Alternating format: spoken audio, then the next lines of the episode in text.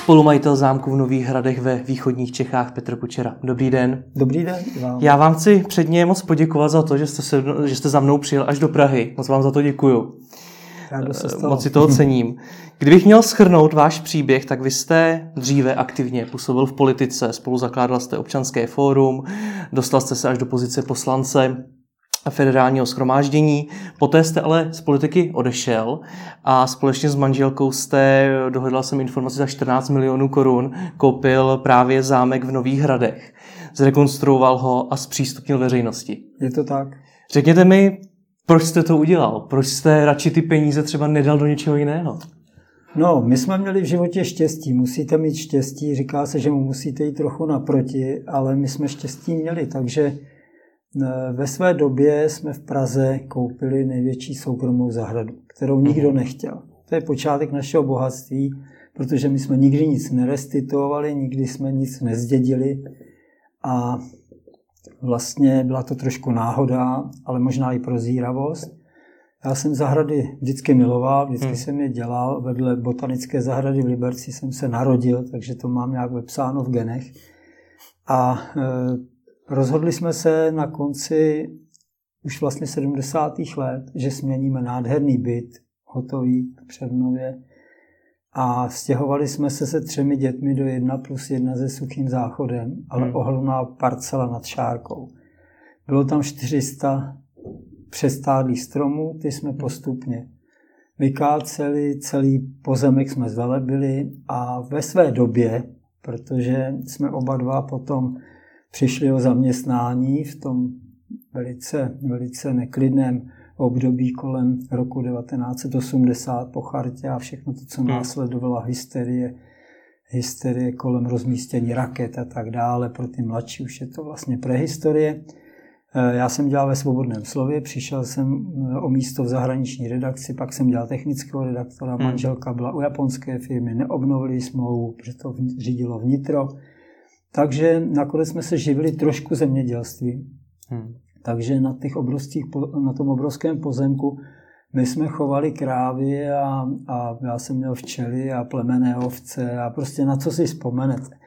Takže to byla taková jako e, průprava, bych řekl, pro tu budoucnost. A když potom přišla revoluce, já jsem dělal politiku, jak jste se zmínil, ale v polovině 90. let jsem se rozešel eh, s Milošem Zemanem, protože jsem v té době byl v sociální demokracii. Udělal jsem poslední kampaním pro komunální volby a šel jsem z politiky pryč. Žena už toho měla také poměrně dost za sebou a náročnou práci a tak jsme se rozhodli, že vlastně eh, zkusíme něco úplně jiného. Mezitím se začala stavět mezinárodní škola v Nebušicích a my jsme ty pozemky tedy zainvestovali a já jsem je rozprodal jako stavební parcely a přeju každému svému našemu spoluobčanovi, aby zažil aspoň jednou ten pocit, který jsme měli my, kdy najednou máte, tak říkají, stolik peněz, že nevíte, co s nima. Hmm.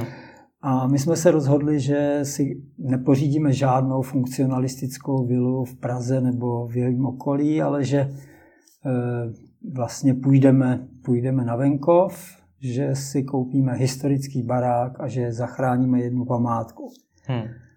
Což si myslím, že jsme učinili, protože ta památka funguje, žije a dělá radost nám a myslím si, že i lidem kolem. Takže to bylo velice prozaické, prostě několikrát v životě jsme udělali takovou tlustou čáru červenou hmm. a zkusili něco jiného.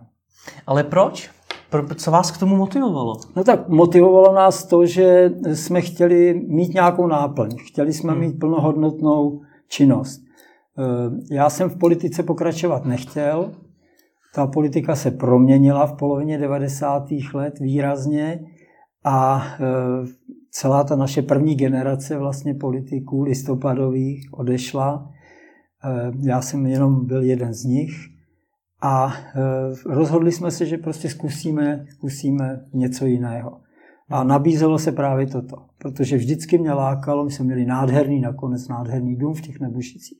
A ten se také zboural, protože překážel tomu, aby se e, tam mohlo stavět. Hmm.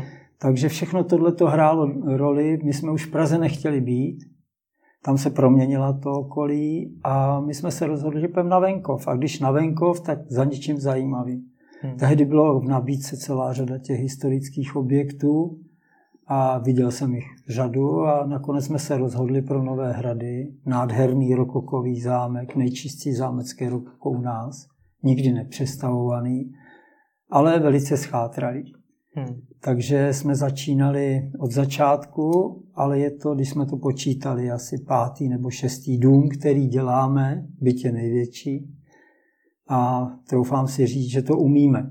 Takže děláme to do dneška bez dotací, bez hmm. veřejných peněz.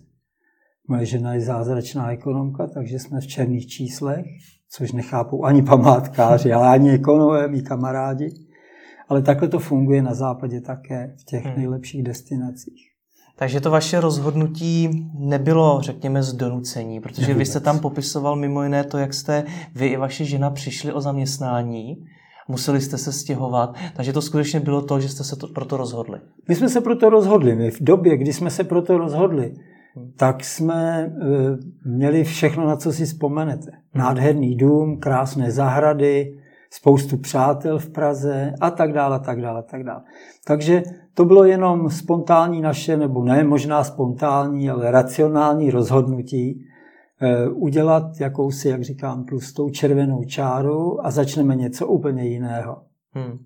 Měli jsme proto předpoklady, měli jsme peníze, měli jsme do jisté míry i zkušenosti, jak s tím stavěním, tak z hlediska, řekněme, obhospodařování krajiny, zahrady, nakonec i ty zvířata, takže prostě všechno se nám to eh, jakoby, jakoby zmnožilo jenom v těch nových hradech. Hmm. Všechny ty zkušenosti, které jsme předtím nazbírali. Museli jste toho hodně obětovat, to když mluvíte o tom, že jste měli krásný dům a tak podobně, tak eh, museli jste to obětovat pro to, abyste měli máme, ten zámek? Máme šťastnou, máme šťastnou povahu, oba dva. Já trošku ještě to mám v silnější míře než moje žena.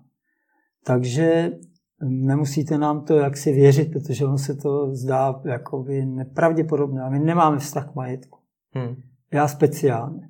To znamená, ani, ty, ani ten krásný zámek dneska s tím vším zázemím mě majetkově nijak neoslovuje. Hmm.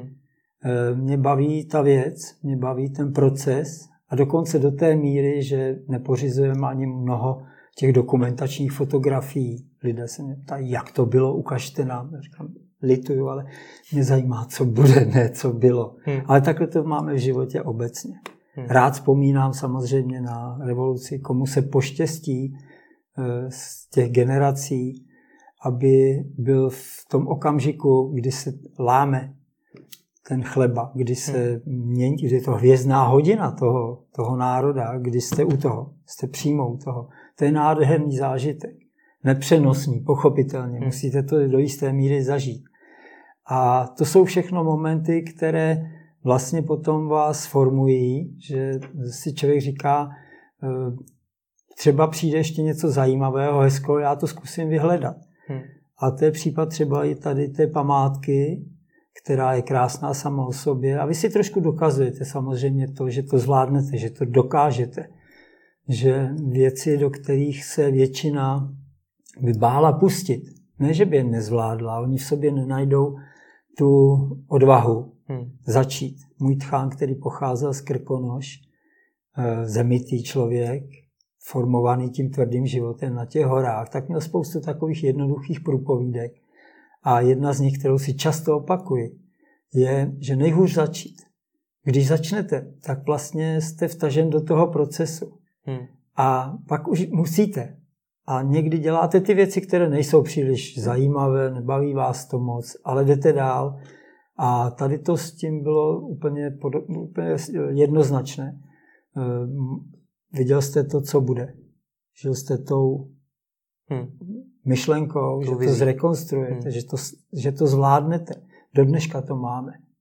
Máme spoustu atraktivit v těch nových hradech, máme muzeum, máme, máme galerie, máme expozice, máme cukrárnu, máme restaurace, máme vzdělení eh, zvěř, obrovská stáda daňků a jelenů. To znamená zemědělství 120 hektarů.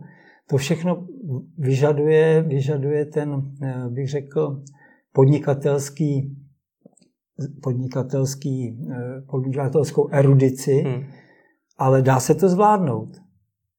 Někdy máte ten pocit, že je toho moc, máme už svá léta, ale eh, zase vás to nakopne, protože ono vás to těší. Vidíte, že to, co děláte, že to má nějaký, nepřeháním to, nepřecením to, ale nějaký význam to má. Takže to je zase hmm. zpětně, co vás potom dohání. A dokážete popsat, co je to, co vás dneska motivuje v tom vůbec pokračovat, dál pracovat? No, je to, je to tak, že učíme se jezdit ven. Hmm. Učíme se jezdit ven, učíme se, učíme se z Francie, učíme se z Anglie hlavně. V Angličani poznali před nějakými, řekněme, 40 lety, možná díl, ale oni to měli už částečně v genech, že daleko důležitější u těch památek, protože vy podnikáte s památkou. Těch možností je celá řada. A nás, mě fascinuje ta anglická cesta. To znamená, že vy se opíráte o tu kulturní hodnotu jako takovou a dotváříte to okolí. Ty angličané poznali, že ten exteriér, ty zahrady, máte-li je krásně udělané, že jsou nejenom hezké, ale oni jsou ekonomicky daleko zajímavější než ty domy. Hmm. Protože pro Pražáky žádné neznámé eh, do Průhonic, který, které vybudoval Silva Taruka mezi válkou, tak tam můžete jít třikrát za rok. Vždycky tam něco kvete, vždycky tam máte hezký pocit, můžete tam jít eh, se staršími lidmi, můžete tam jít s dětmi a tak dále. Vždycky je tam co obdivovat a je to hezké prostředí. A podobně to platí u těch areálů. Ti lidé se vracejí do toho areálu. V tom zámku byli. Hmm. Je zajímavý, je bydlený, je to trošku něco jiného, než na co jsou zvyklí běžně. Cítíte tam z té kuchyně, co se zrovna dělá nebo manželka, když peče dorty, samozřejmě, je to, je to prosáklé. Tím lidé to pozitivně vnímají. Oni říkají, tady je to zabydlené, tady to má pozitivní energii. My to nevnímáme, my tam bydlíme, nám to vůbec nepřijde. Ale pro ty lidi je to novu. Nicméně do toho domu, a mám tam krásnou expozici ve spolupráci s Umělecko-průmyslovým muzeem, od baroka až do 20. století, až do secese. Nicméně pokud tam ti lidé jednou byli, tak se tam třeba vrátí, ale vrátí se po letech, pokud se tam něco zásadního nezmění. A e, i z hlediska, bych řekl, toho dojmu, on je dobrý, fajn, ale většina lidí si nekoupí barokní skříň. Líbí se jim, je hezká, ale nepořídí si ji domů. Hmm. Zatímco, když procházejí těmi zahradami, tak dneska zejména, a zejména ta něžnější část naší populace, tato velice pozitivně kvituje. Máte tam zeleninou zahradu, která je udělána v barokním aranžmá, to znamená, to jsou stříhané záhony, které prostě jako e, slyším to, když tam tudy chodím, hmm. v tom pracovním, mě nikdo neidentifikuje jako majitele, ale vy poslechnete to, že těm lidem se to líbí a inspiruje je to. A o to také trošku jde, že vlastně vytváříte nějaký kulturní nivo. Hmm. Snažíme se tam dotáhnout kulturu, to znamená, jsme spolupořadateli Smetanovy myšle. Máme jediné stříhané zelené barokní divadlo hmm. v republice. Je to replika, ale, ale je, je dobře, myslím, udělaná. Takže ty barokáři se nám vracejí. To všechno prostě působí k tomu, že, a mě to vede k tomu, že si hledám tu cestu, ona není úplně prošlapaná. Což je zase trošku ješitnost toho chlapa, že si říká, já zkusím najít něco extra. Protože nemůžeme konkurovat velkým státním objektům, jako je zahrady v Kroměříži, nebo Korumlov, nebo já nevím, Pražský hrad, prostě to, to je absurdní. Hmm. Že? Tak hledáte ty volné niky. Hledáte si něco, co není tak tuctové. U těch památek můžete jít samozřejmě i tou zkratkou, kterou my nikdy nepůjdeme. To znamená, bohužel, i když to se na to dívám velice schovývavě, protože udržet ten dům, udržet ten areál je hrozně náročné. Takže nikoho neposuzuji, pokud se rozhodne z toho udělat takový ten Disneyland, hmm. kdy tam máte ty strašidla a, a, a chodí vám tam ty studenti a nosí ty dřevěný halapartny a tak dále. Hmm. Nic proti tomu. Ale ta Anglie to nemá. Hmm. Ta Francie v tom nejlepším to nemá. vsadí na to, že prostě kultivují, pozvedají ten vkus a snaží se vytvářet prostředí, které toho návštěvníka popozne, popovede kousek dál z té všednosti. Vytváří ten nevšední prostředí. Hmm. To je ten motiv. Hmm. To je to hlavní. Nejde vůbec o majetek, vůbec nejde o nic jiného. Nejde ani o to, jestli vám někdo plácá po zádech, po ramenou nebo ne, vůbec ne. Jo, jde o ten pocit toho vlastního uspokojení, že děláte věc, která, myslím si, má trochu přesah. A to je ono. Hmm. A přijde vám, že jste vybudovali v Čechách něco skutečně unikátního? E, bylo by to předčasné. Bylo by to předčasné. Jo? Bylo by to neskromné říkat v tuhle chvíli. Ale budeme-li zdraví, tak tu ambici mám, že do těch, řekněme, pěti let jsme schopni udělat areál, který bude srovnatelný s čímkoliv, co v Evropě je. Hmm. Pomineme-li taková, to, taková ty, ty obrovský eh, realizace, které už ve své době by byly, byly mimo lidské měřítko Versailles a, a tak dále, Fontainebleau ve Francii nebo, nebo Hampton Court v Anglii a tak dále. To prostě jsou královské záležitosti a, a, a pracovala na tom celá země, dokonce se zadlužila v případě Francie. To, to vůbec nejde. Teď jde o to, eh, v tom dnešním, eh, řekněme, sekularizovaném, ale do jisté míry i hedonistickém světě, najít si tu hranici mezi tím, co osloví tu většinu, protože já nechci dělat elitářskou záležitost. To, je, to by byla hloupost. E, já jsem ustrojením docela levičák, takže ono to ani do, do, dobře nejde v mém případě. Ale jít stříc tomu vkusu a zároveň se pokusit tu laťku nastavit vysoko. Takže dneska my jsme se vrátili se ženou e, před cirka před měsícem jsme se vrátili z takové no, výletu týdenního do Anglie. Vždycky si děláme před tou hlavní sezónou trochu, hmm. trochu tuto radost. Eh, navštívili jsme pár soukromých zahrad, které se třeba otvírají jenom dvakrát do roka. Takže to byl bezvadný zážitek a známe jich už dneska veliký množství. Řeknu neskromně, řeknu neskromně, máme spoustu míst v tom areálu, které snesou srovnání s jakoukoliv anglickou nebo francouzskou zahradou. Hmm. Což je mě těžší. Je to, je to, nesmíte, nesmíte z toho vlaku ale vystoupit. Protože ta zeleň, když postavíte barák a, a opravíte ho, tak víte, že když je to trochu slušně udělané, tak to nějaký rok vydrží. Hmm. Pak se tam něco zase teda přemaluje nebo se něco opraví. Ale u těch zahrad je to nekonečný proces. Tam, kdybyste rok přestal, tak je to téměř nevratné do té pohody. Jo? To prostě je tak, že na tom musíte pořád pracovat. E, což e, s tím jsem smířen, s tím jsem srozuměn, takhle to prostě chodí a, a, a vůbec mě to netraumatizuje. Hmm. To je prostě věc těch zahrad, že prostě oni potřebují trvalou údržbu. No ono to tady v tom rozhovoru ještě pořádně nezaznělo, ale vy už jste to trošku naznačil, já bych to chtěl přece jenom zmínit víc. Vám je dneska, pokud to můžu prozradit, 73 let. 70. 70. Pardon, tak to mám špatnou informaci, se omlouvám.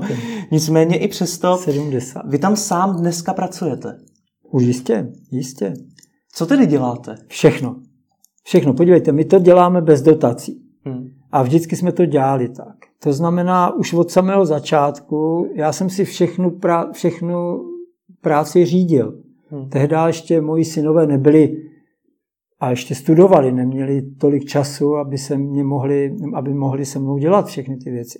To znamená, bylo to především na mě a na manželce.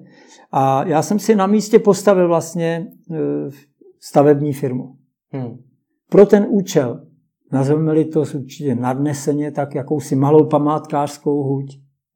Jediné dva hotové řemeslníky, které jsem si najal, byli štukatéři, kteří ode mě šli do penze, protože tam všechny ty prvky kamenné, štukové a tak dále, buď to byly poničené, nebo vůbec nebyly. Hmm. Tam nebyly balustrády, nebyly tam atiky, nebyly sochy, Takže se všechno dělalo. My jsme se to i naučili, samozřejmě, oni mě to naučili. A odvedli obrovský kus práce a ode mě šli do penze. Hmm. To byli jediní dva hotoví řemeslníci, protože všechno ostatní byli lidé, kteří byli z okolí, bezprostředního okolí. Zedníci, přidavači a tak dál. Lidé, kteří měli třeba i určitou erudici, ale ten zedník vůbec nevěděl, jak se dělají, dělají sádrové vomítky. Hmm. On to nikdy nedělal. Takže ti lidi jste učili pokládání podlah, oprava krovů. A to jste uměl? My jsme uměli tyto věci. Uh-huh. Takže to byla naše devíza. Já když jsem měl čas ještě svého druhu, protože za toho bolševika paradoxně, když jste nechtěl dělat kariéru, tak bylo jasné, že máte relativně hodně času. Hmm. Protože ten, ten, kromě té, toho zaměstnání nebyla jiná možnost jakéhokoliv podnikání velkého a tak dále. Takže e, v tom okamžiku my jsme se, my, já jsem se naučil spoustu věcí. Když jsme stavili v Nebušicích dům, tak jsem měl čas, abych si mohl dělat e, dubové skládané podlahy. Stropy byly obložené dubem. To bylo všechno práce, která se dělala na primitivních zařízeních. Měl jsem je ale primitivní, ale dělal se to všechno rukama. Celý dům se stavěl rukama. Velký dům. Měl jsem tropické obytné skleníky, to už nikdy mít nebudu.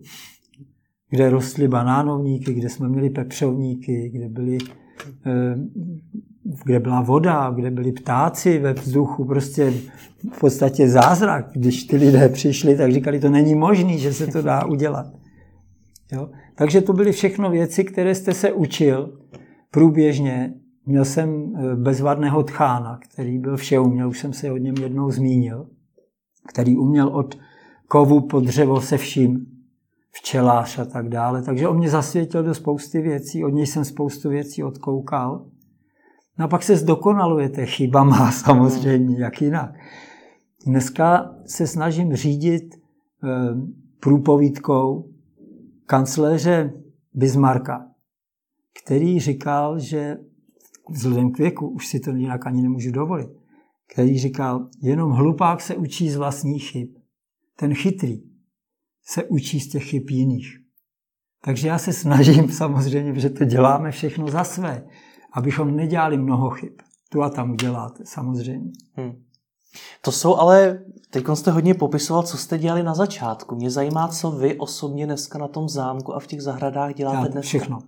Všechno. Tak včera jsem, včera jsem eh, samozřejmě, protože máme spoustu stříhaných plotů. Hmm. Máme buksusové ploty. Máme jich možná několik kilometrů.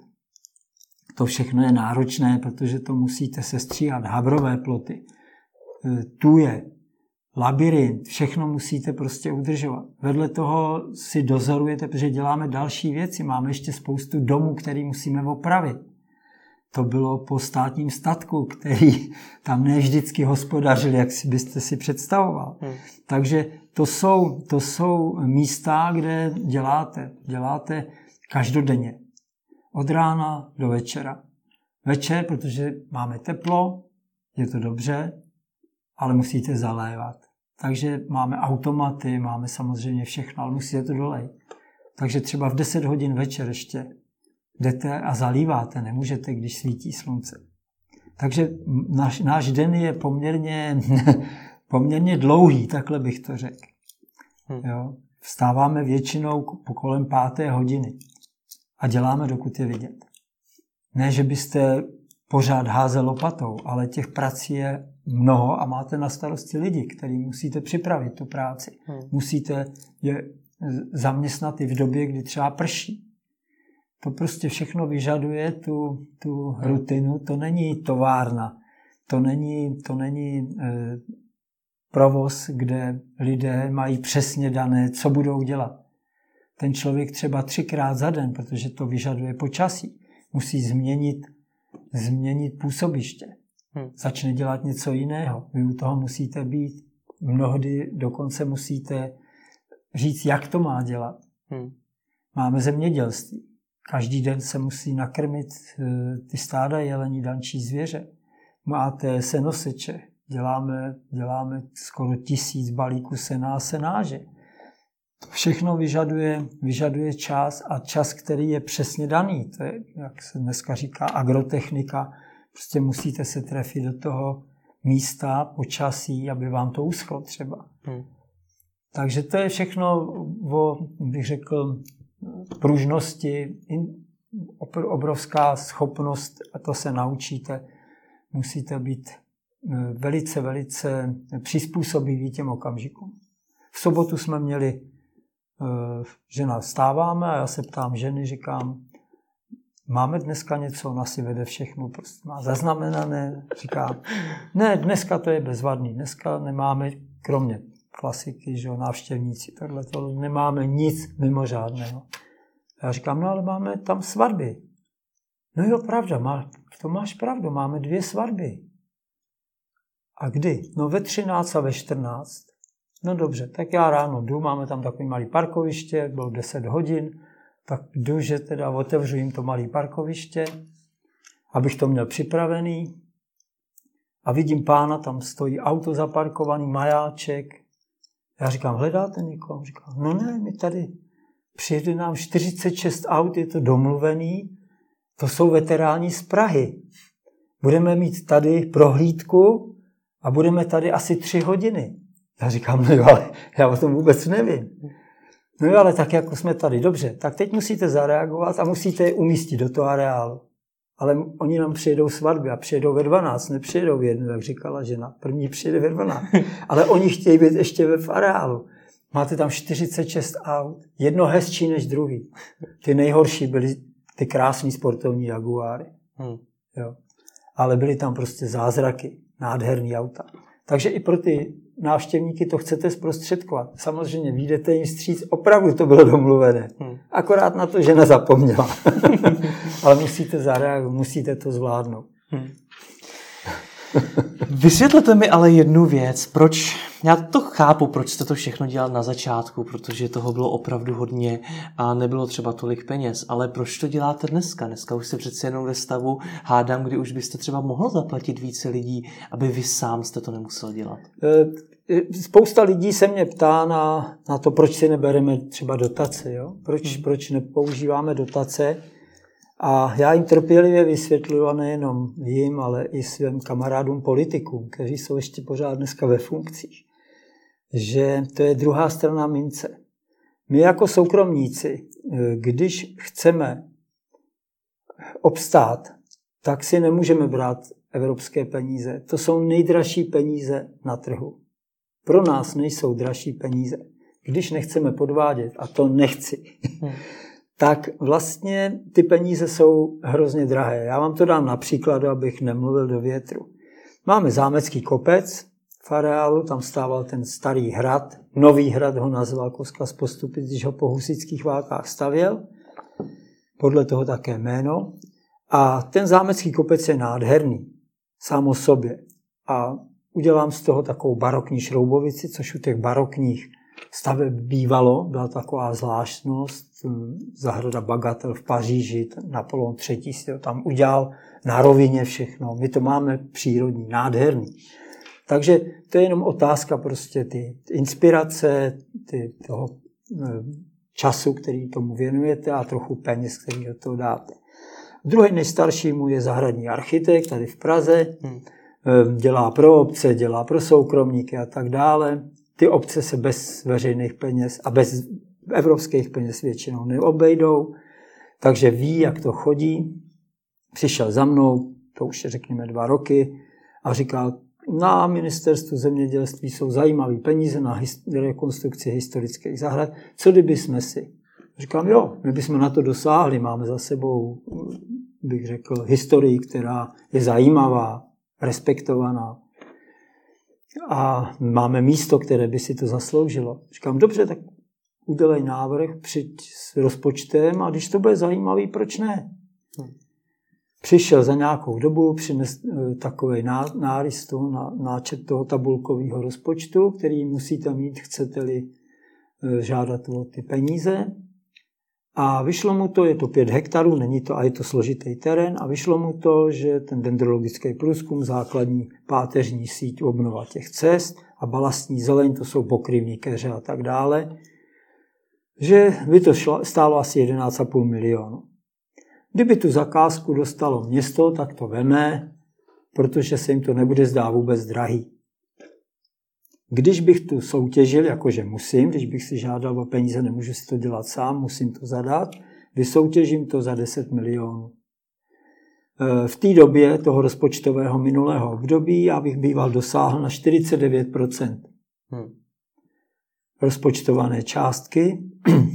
To nedostanete nikdy, jsou tam neuznatelné náklady a tak dále. 45 by byl velice slušný výsledek. Suma sumárum by mě to stálo 5,5 milionu.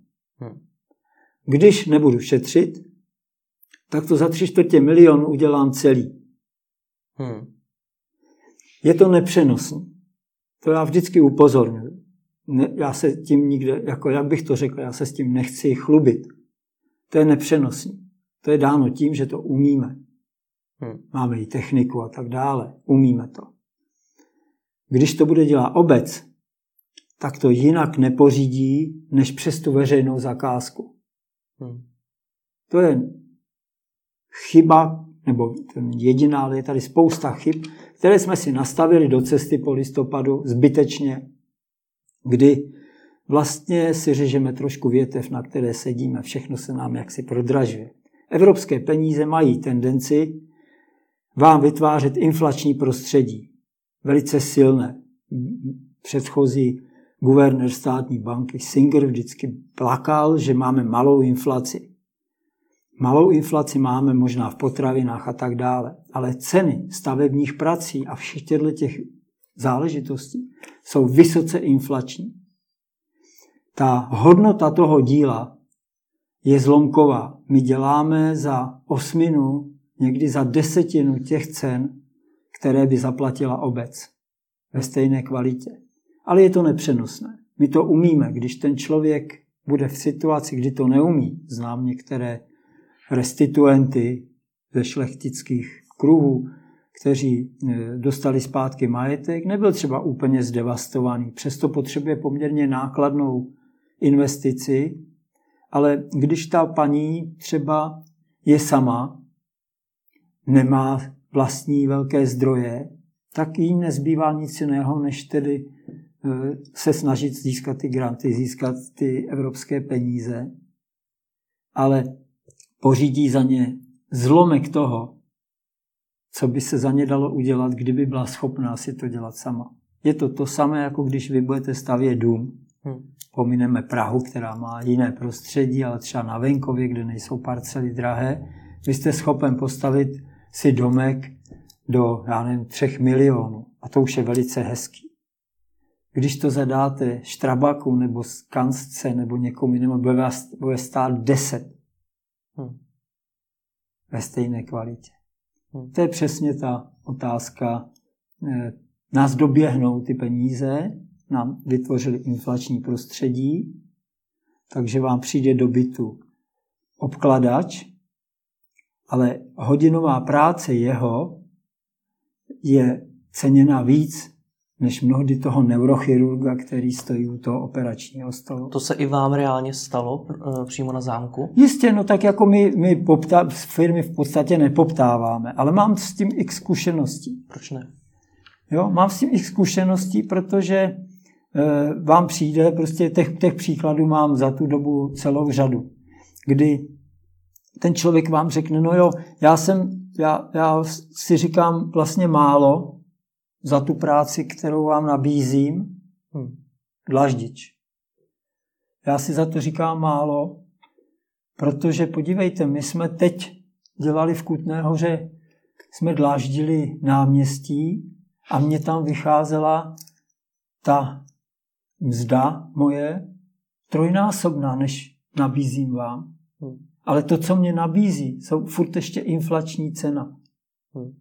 Jo? Ta hodnota toho, ty jeho práce, co tam udělá, je někde na polovině přes všecko. Hmm. To je věc, která se bude rovnat teprve s tím, jak přestaneme být čistými příjemci a začneme být pláci, tak se nám začnou rovnat ceny. Historie to zná, historie zná, já jsem měl možnost studovat historii a historie zná termín prokletí zdrojů, kdy když nemáte peníze, je to špatné. Když jich máte moc, je to možná horší. Hmm. Protože ono vám to nepodlomí jenom tu ekonomiku, ono vám to podlomí i morálku.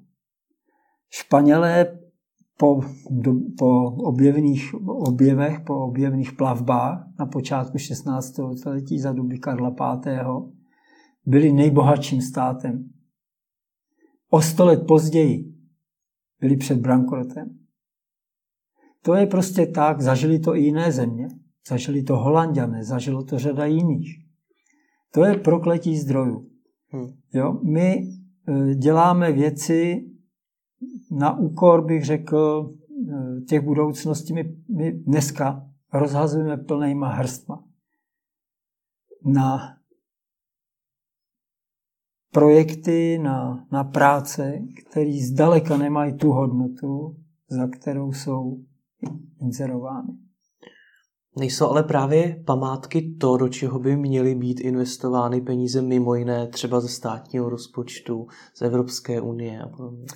Já jsem, já jsem e, v tomhle právě opatrný. Hmm. Já jsem byl řadu let v nějakých komisích takových za soukromníky, vlastně, které se týkají památek. E, já upřednostňuji jinou věc. Já si říkám, že když e, třeba na tu kulturu ty peníze jsou relativně, relativně malé. A že je daleko lepší, kdyby se použili na živou kulturu, kdyby se použili na rozvoj občanské společnosti v tom smyslu, že podporujete za ty peníze eh, dětský pěvecký sbory, taneční soubory, přehlídky něčeho, kde ty lidé se sami angažují, kde vytvářejí svou vlastní aktivitou něco nad rámec té každodennosti, protože e, to jsou drobné peníze, to se počítá v deseti tisících. Zatímco u těch památek vím, o čem mluvím. Tam prostě budete investovat, v Litomyšli se e, rekonstruovalo zámecké návrší, bez zámku. Hmm. A ta cena byla 400 milionů. Za 400 milionů byste uživil na leta letoucí velice čilou kulturní aktivitu v celé zemi. Hmm. Takže to jsou věci, které eh, mluvím jakoby proti sobě, jako vlastní památky. Hmm. Samozřejmě, ale my musíme najít ten model, který bude dlouhodobě životaschopný. Eh, je nesmysl samozřejmě z těch špičkových objektů dělat hotely nebo něco, co je nevratného. To, to, to, je, to by byl zločin. Hmm. To je zločin. Ani já bych z Nových hradů nikdy nedovolil udělat hotel, hmm. protože ten interiér byste nenávratně zničil. To nejde. Ale je spousta balastních památek nebo druhořadých památek a tam to klidně takto může fungovat.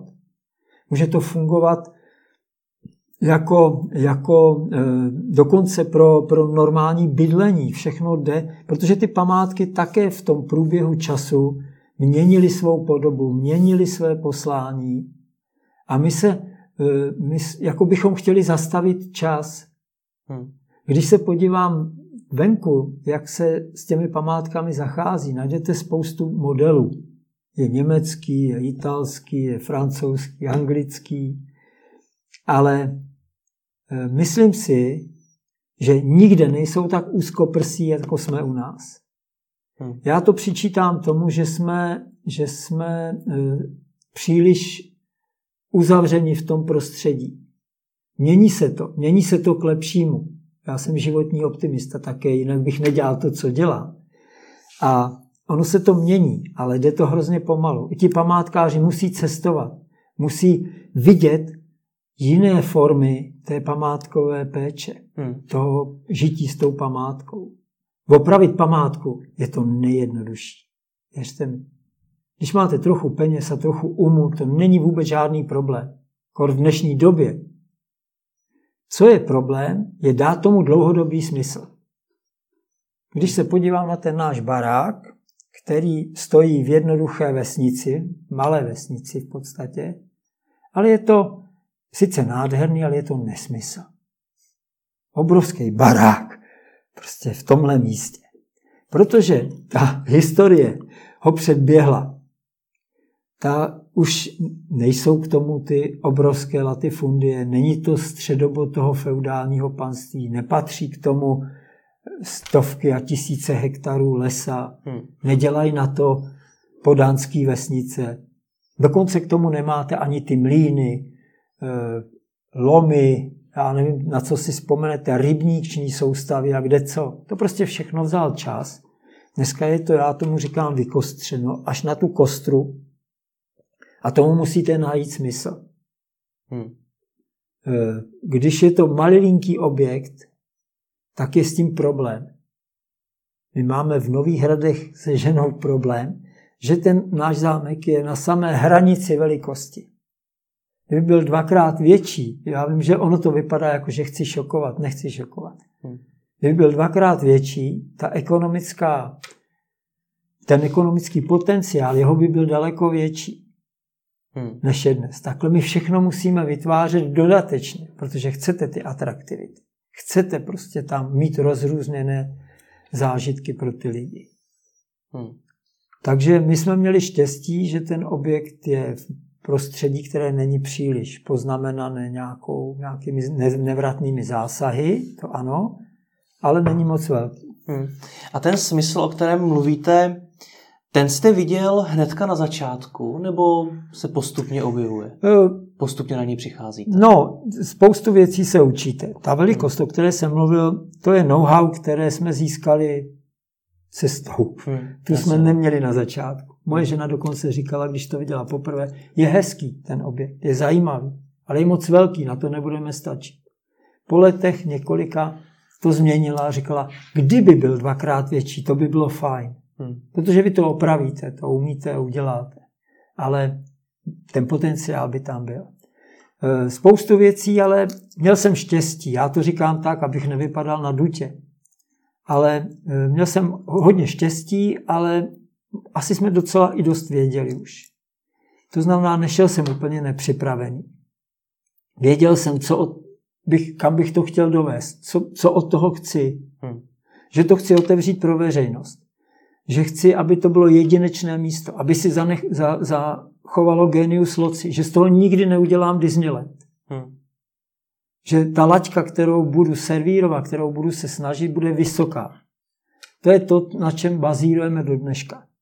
To jsem věděl od začátku, že si nezadám, že si nechci zadat. Hmm.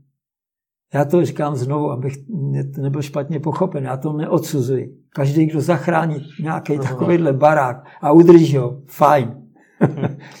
A dneska to chodí jak? Vy jste tam třeba zmiňoval, že jste se byl podívat do řady třeba francouzských, anglických zahrad a to na zámky a podobně tak to funguje tak, že vy tam přijedete a řeknete si, tohle to se mi líbí, to chci mít i u nás a vytvoříte to? No, ne, ne úplně tak, že jo, protože když potom pracujete s tím terénem, když přijdete do, do rovinní zahrady, hmm. která má, může být třeba obrovská, má nevím, 100 hektarů, ale je to rovinný park. My máme všechno v kopci, my máme všechno na terasách.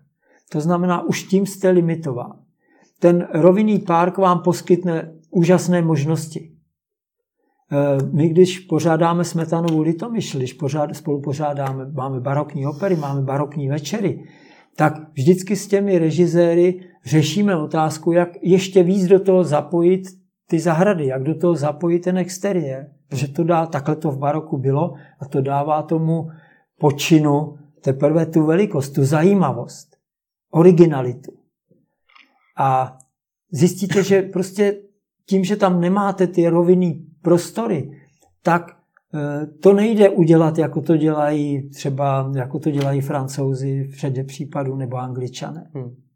My musíme řešit to jinak. Ale výhoda naše je v tom, v čem je i ta nevýhoda. To je druhá strana mince. Tím, že ten e, terén máte takový rozrůzněný, že ho máte terasovitý, tak vytvoříte spoustu zákoutí na malém prostoru. My už máme dneska deset zahrad, deset typů zahrad. Hmm. A budeme dělat další. Takže v tom je zase ta, bych řekl, ta originalita, kterou, ale vy se učíte venku, protože vidíte, aha, moje žena je japanoložka, měli jsme na, jak si máme krásné ekologicky cené území, pramení u nás Novohradka na pozemcích. Hmm. Máme rybník, kde je pitná voda. Ale byla to obecní skládka. Hmm. Ale z celého toho dvouhektarového kusu chceme udělat vodní zahrady. Hmm. Nabízí se japonská cesta. Říkám, moje žena je japanoložka, máme kamarády v Japonsku, měli jsme e, velice, velice velkorysé nabídky, že nám japonské velvyslanectví a tak dále zprostředkují, pošlou architekty, uděláme japonský zahrady. Ne. Byl by to nedokonalá kopie něčeho. Hmm. Já těch zahrad v úvozovkách japonských po Evropě jsem pár viděl. Hmm. Je hezká, je v Kew Garden, protože není úplně japonská. A e, nebudem to dělat. Ale viděl jsem zahrady, ve Francii jsem viděl zahradu, která byla ze staré kanály, staré, staré, starý klášterní majetek, zanedbaný a tak dále, ale prostě koupil to nadšenec a udělal tam vodní zahrady. Pro mě velice zajímavé, protože tam už je spousta momentů, které já můžu použít. To jde až do takových detailů, že máte, máte na, těch, na těch cestách máte eh, buď to drť dřevěnou nebo kůru a pod tím je geotextílie. Hmm. To jsou potom už ty detaily, které řešíte. Proč? Protože vy chráníte kořenový systém a můžete to za, těmi, těmi zajímavými rostlinami a keři se sadit až k té cestě. Hmm. Prostě takovýchhle drobných detailů. A to jsou věci, kterých si všímáte. Je to ujetý pohled. je, to, je to profesionální deformace. Já když přijdu, jezdíme s takovou velkou partou do té Anglie, tak ten můj pohled je, je, je ujetý. Já to vnímám samozřejmě trošku jinak, hmm. ale ulpívám i na těch detailech. Tohle by, tohle by, kdyby se to pozměnilo, tohle já bych si mohl přizpůsobit. Nijak bych to mohl použít. Hmm. A není z toho, co říkáte, jedním z důvodů, že si tolik věcí děláte sám vlastníma rukama, i to, že jste tak trochu perfekcionista? Eh, já mám perfekcionistovi daleko. Opravdu, po jo. tom všem, co jste mi jo, řekl? Já mám k němu hrozně daleko. Perfekcionisti je můj, moji dva nejstarší synové. Mhm. To jsou perfekcionisti. Proto taky ten, proto taky ten spor těch generací, kdy to, co udělám já, se jim moc nezdá, mhm. že to je, jako, že to je trošku odbitý. Eh, když, já to vemu z jiný, jenom, jenom malý, malá poznámka, když, oprav, když jsme opravovali ten zámek, tak přijdete poměrně rychle na to, a to je nový zámek z konce 18. století, hmm. 1777 dostavěný. Ani jedna stěna není rovná. Hmm. Když si vylezete pod ten strop, máte lešení, protože budete dělat strop, tak vidíte, jak je zvlněný. Ze spoda to nevidíte. Hmm. E, to mě vede k tomu, do dneška to slouží. Je to hezký, je to fajnový. Dokonce památkáři dneska, protože to vědí, vám dokonce řeknou, že tu stěnu musíte zase udělat křivou, ale to je zase druhý úlet. to nemusíte dělat křivý, dneska už to není potřeba. To byly kamenný zdi, takže oni to prostě si pomohli. Ale to je detail. To znamená, že já perfekcionista nejsem. Hm. Dělám ty věci, aby byly funkční, aby byly zajímavé a aby byly esteticky co nejlepší. A to je právě to, jestli tohle to dokáže nějaký dělník, který k tomu třeba nemá takový ne, to ne, to jako musíte vy. mít, musíte. Jo, to, to, tohle to je hobby. Hmm. Berme to tak, jo. Prostě všechno to, co děláme, je to možná trošku, že prošlapujete cestu, e, pro ty spoluobčany, který k nám jezdí hmm. a třeba se s nima bavíte, je to trošku nepochopitelný, jak je to možný zvládnout, jak je to možný udělat ale je tam to, o čem vy jste se zmínil. Jo? E, můžete dělat v životě ledacos. E, když to děláte jako srdcař, tak ten výsledek musí být nutně jiný. Hmm. Musí být. To znamená, vy se dokážete přenést i přes ty dílčí neúspěchy, protože vás motivuje a žene. Ta snaha děl, tu věc si udělat, udělat ji hezkou, vylepšit si to, vylepšit to. Jo? To všechno vlastně spolu vytváří ten motor, který potom eh, je schopen běžet paradoxně na poměrně vysoké otáčky po zase relativně dlouhou dobu. Hmm. Jo? Nikdy jsme se nedostali do situace, nikdy, že bychom si řekli, to jsme neměli dělat. Což je sama o sobě známka toho, že e, jste jednak nad věcí. Já to říkám s kratkou, že neberu, abyste zůstal duševně zdravý při tom podnikání, tak nesmíte příliš vážně brát to, co děláte, nepřeceňovat to. A nepřeceňovat sám sebe. Hmm. To znamená stát oběma nohama na zemi. Jo. Ale jde to, jde to, když sám jste do toho vložil strašně moc peněz, vložil jste do toho strašně moc času, úsilí, jde to mít tenhle ten odstup? Musíte. Musíte. Musíte. Vy nesmíte ty věci propadnout. Ale to vám, to vám potvrdí každý. To vám potvrdí muzikant. Když začne hrát křečovitě, když prostě hraje přes mus, tak to není ono. Hmm. Jo? Vy tam tu, ten určitý nadhled nebo lehkost, eh, to je to i, že nejste, nejste perfekcionista v tom smyslu, že to musí být do každého detailu dotažené. To vůbec o to nejde. Jde o ten výsledný dojem. Protože vy trošku děláte dojmologii, vy tam pouštíte z kopce vodu. Kdybyste byl perfekcionista a bych řekl i jako trochu purista, tak uděláte barokní vodu tak, že uděláte barokní schody. V barokních zahradách se to pouštělo po kamenných schodech. Tím, bych řekl, vzorem byly anglický, francouzský a italský zahrady, zejména italský renesanční ve svým podstatě. Ale tam je jiný klima. Tam ty schody se nerozlámaly, tam jim to mráz neroztrhal. Zatímco, když to prostě udělali někde v Čechách, tak z toho zůstaly torza všude.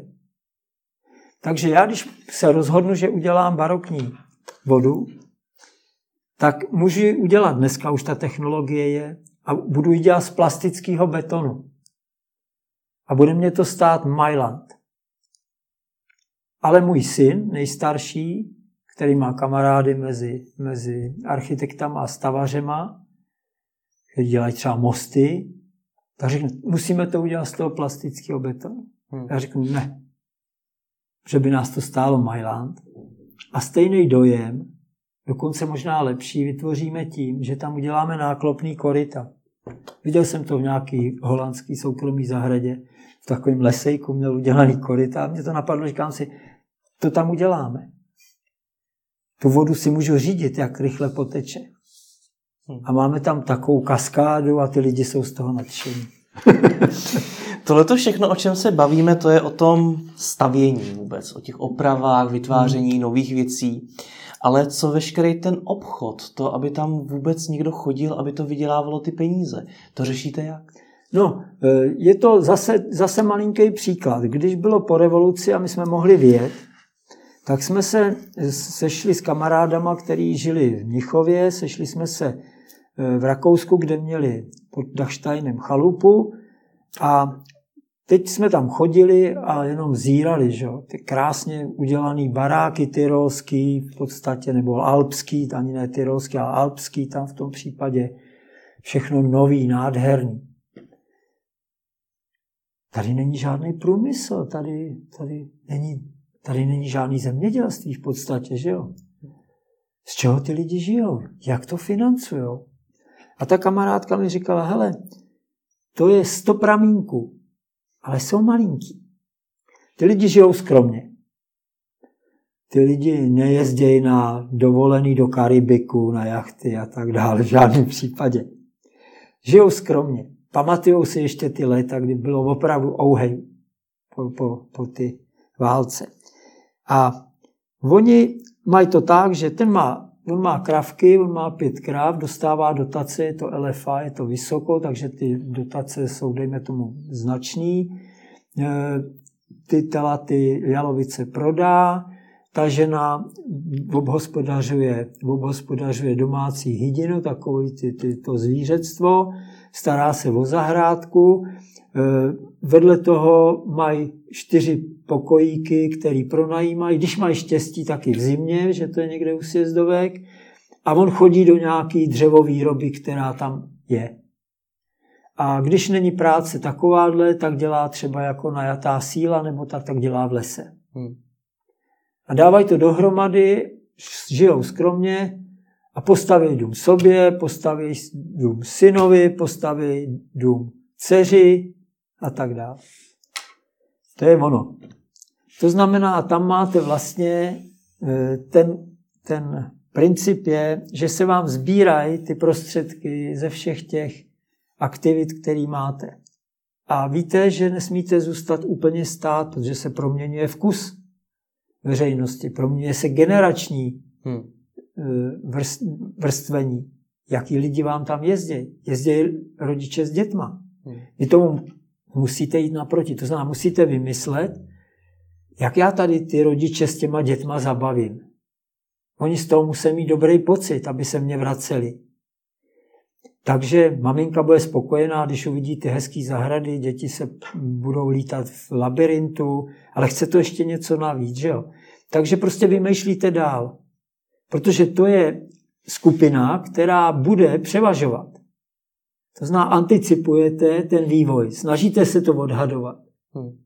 Protože ten areál by na to měl reagovat. Můžete jít cestou, že tam uděláte strašidla. Nepůjdu. Nemáte na to, abyste udělal, taky toho bude za chvilku, abyste udělal eh, stezku ve stromoví a já nevím tyhle věci. To nechám těm, kteří na to mají lepší podmínky, víc peněz a tak dále. Takže hledáte tu niku, ty lidi chcete zabavit. A teď vám, oni vám přijdou, přinesou vám peníze. Oni vám přinesou z cukrárny, oni vám přinesou z restaurace, oni vám přivezou z galerie, z muzea, oni vám přinesou eh, ze zámku vymýšlím a bavíme se o tom s rodinou. Můj, moje snaha je, aby až ten areál bude odpovídat mým představám, a já mám vysoký nárok, až bude odpovídat mým představám, tak uděláme pokud možno jednotný vstupní. Dostupný pro ty lidi. Protože tady nejsme prostě, nejsme Frankfurt nad Mohanem, hmm. nebo já nevím, Vídeň. Prostě ty lidi mají, chtějí, chtějí něco vidět a já jim to chci umožnit. To znamená, musíte jít vstříc i těma nárokama finančníma, aby to bylo dostupné. Ale udělat jednotný vstupní a zabavíte je na celý den. A když to bude dobrý, tak ty lidi se vám budou vracet. To je politika, která eh, si myslím, že je perspektivní. Pochopitelně, ten turista, návštěvník, to je lekavý tvor. To znamená, tam stačí, aby v té ekonomice se začalo něco kazit, aby přišla jakási krize. A ten člověk pochopitelně bude první, co bude šetřit na tom trávení toho volného času. Hmm. On si odřekne ten výlet vás to zasáhne. A musíte na to být trochu připravený. A jste na to připravený? Proto děláte zemědělství. Hmm.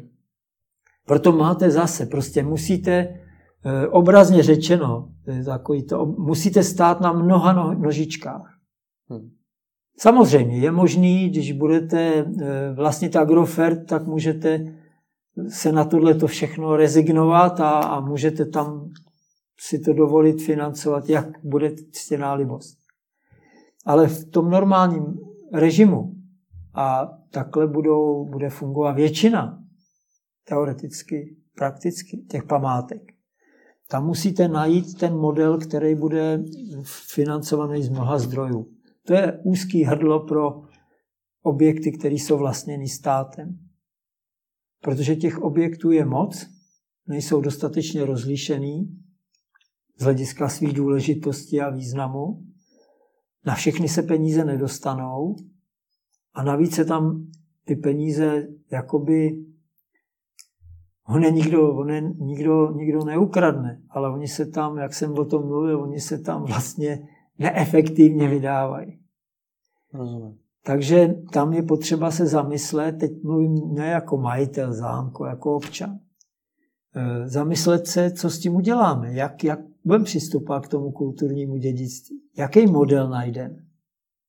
Jo, v Anglii půjdete a máte jich tam, máte tam statisíce, statisíce zajímavých domů. Ta Anglie nebyla postižená tou válkou a tak dále, a tak dále. Víme, to byla bohatá, byla to ve své době nejbohatší země na, na země kouli. Ovládala prostě čtvrtinu víc, třetinu světa. E, to všechno je tam kumulovaný, to všechno je tam nějak přítomný, ale ty lidi mají vztah k tomu kulturnímu dědictví vycepovaný nějak jakoby e, generacema. E, oni žijou v baráku, který má takhle střechu, je starý, původní. Oni žijou z toho, ano, to je památka druhé kategorie. Vy to vidíte i na těch realitních webech. Ten barák stojí víc, než stojí moderní vila kde si na předměstí. A ty lidi by to, když to prodají, tak jenom vlastně opravdu z ohromného musu. Hmm.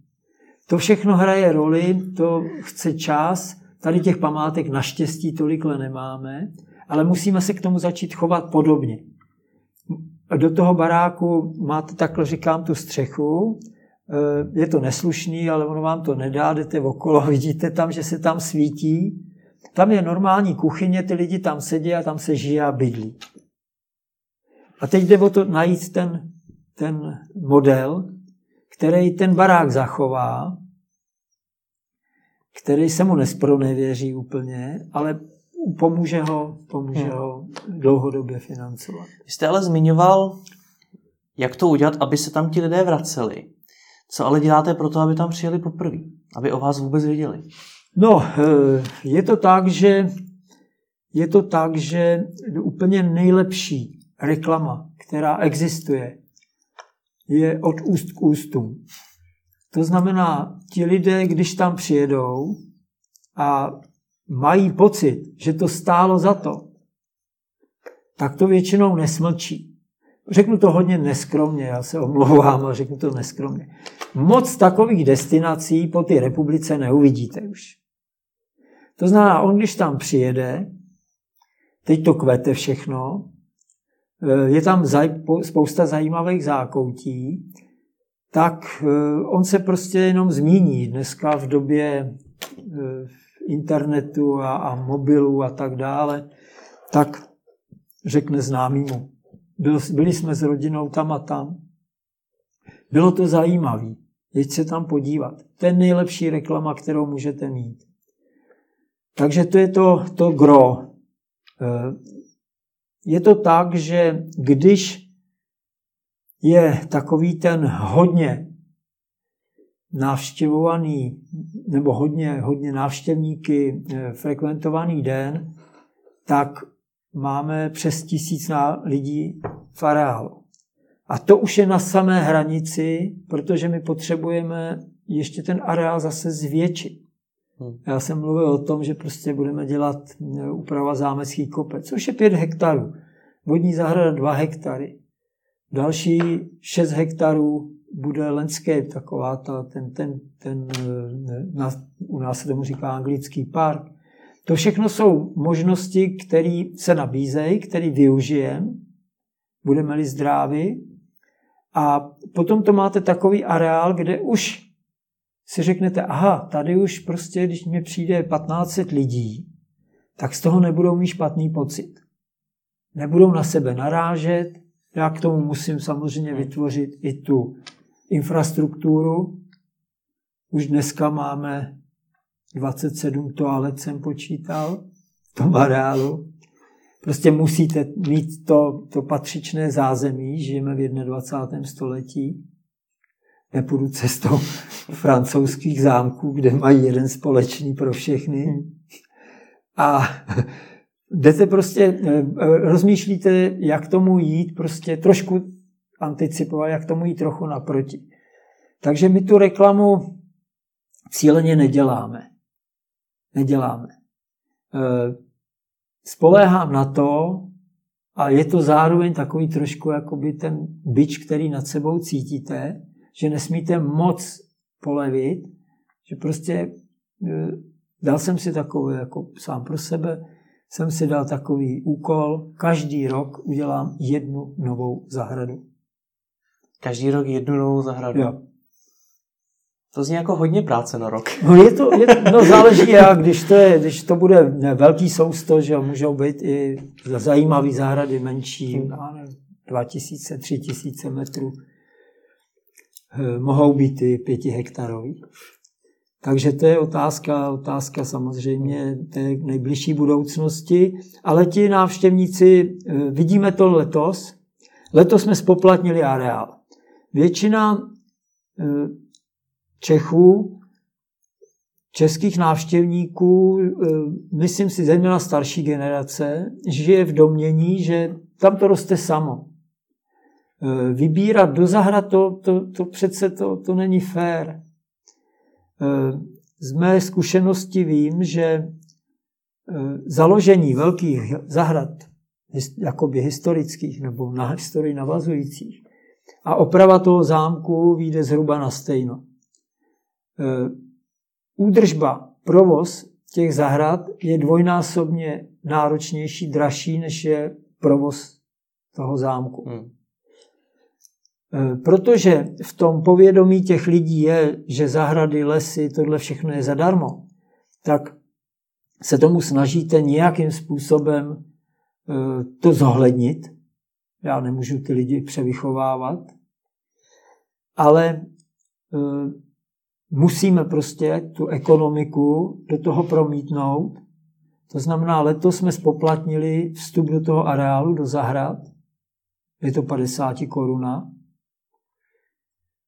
Odvolám se třeba na tu Anglii, kde je to v jiné už dimenzi všechno. Teď mám na mysli jenom platy. Nejde mi o, o velikost toho vstupného.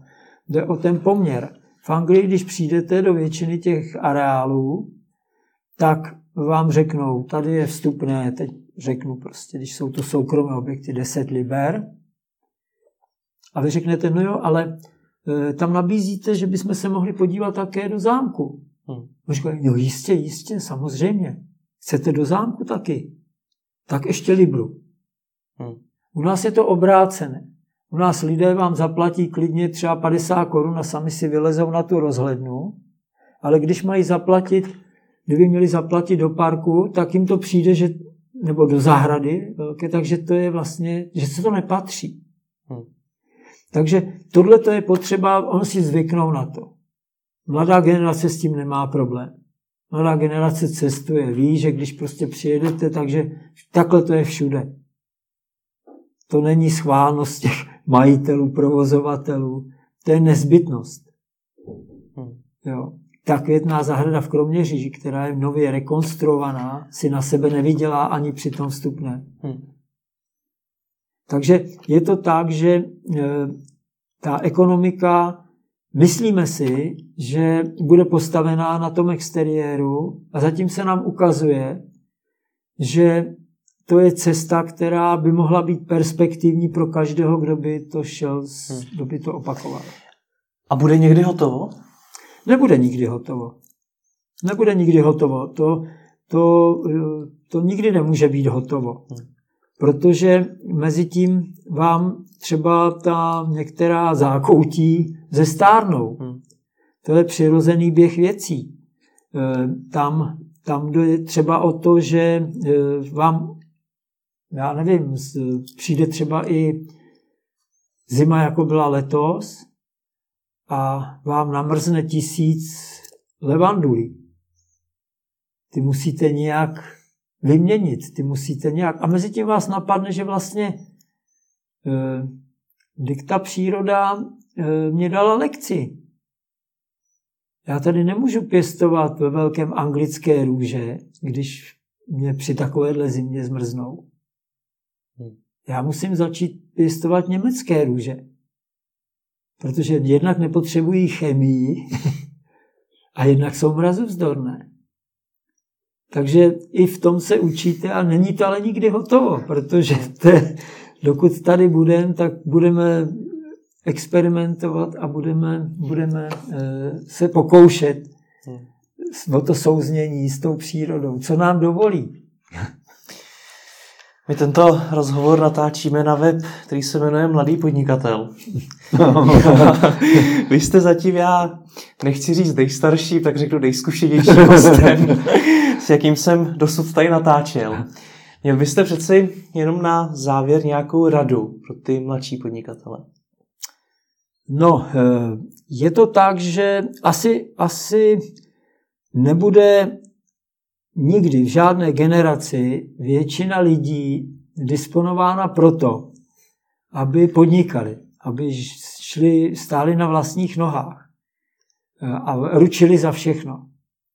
Eh, ta moje zkušenost, a prošel jsem si vším možným, eh, je taková, že to podnikání vám dává obrovskou odpovědnost, protože zejména když zaměstnáváte lidi, vy jste tou garancí i ty jejich životní úrovně, toho, že s nimi zacházíte jako ze sobě rovnými, že prostě e, máte přátelské vztahy. To vám pomáhá v tom každodennosti vám dobíjet ty baterky. Kdyby tomu nebylo, tak jste za chvilku eh, unavený a možná vyhořelý. Ale to podnikání vám zároveň dává svobodu. Já bych nikdy nevyměnil to své místo s kastelánem na nejkrásnějším státním objektu na světě. Protože on má třeba možnost eh, se pohybovat daleko eh, vznosnějším prostředí. On neručí svým každodenním počínáním, ale nemá tu svobodu. Ten podnikatel má svobodu, ale má i odpovědnost. Svoboda je odpovědnost. Já když jsem dělal politiku a e, měl jsem příležitost vlastně dlouhou dobu stát v čele občanského fóra, a měli jsme obrovskou odpovědnost a všem svým mladším kolegům jsem říkal, vemte si, a byla to revoluce, to byla jiná doba, vemte si tolik kompetence, tolik pravomocí, kolik unesete odpovědnosti. Protože i v tom podnikání musí být přímá úměra. Já musím mít mohu mít tolik kompetence, tolik rozhodovacích možností a pravomocí, kolik mám odpovědnosti. A je to zejména ne ani tak vůči sobě, jako vůči zaměstnancům. Jo? Nikdy by nemělo dojít k tomu, i kdyby ta rodina podnikatele neměla tak říkají co do hrnce, že zůstanete někomu něco dlužen. Ta etika se tady musí vytvářet, musí se kultivovat to prostředí a e, znám spoustu právě lidí a, a fandím jim, kteří jdou s tou kůží na trh. Jdou z toho pohodlí toho, toho zaměstnání a jdou tou svou vlastní cestou. To, co bych jim přál, protože jsem starší, než bude většina z nich, aby to prostředí, v kterém se pohybujeme, to podnikatelské prostředí ze strany státu, aby bylo daleko vlídnější.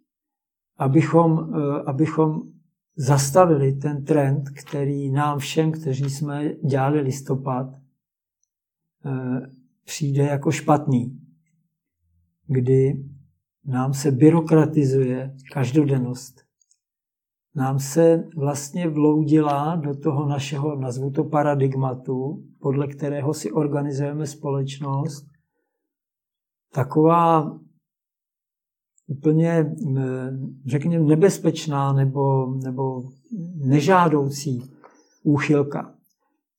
Připadá nám, že se vlastně celý život v těch společnostech začíná řídit podle jednoho, dvou procenta defektních, kteří jsou v každé společnosti v každé době.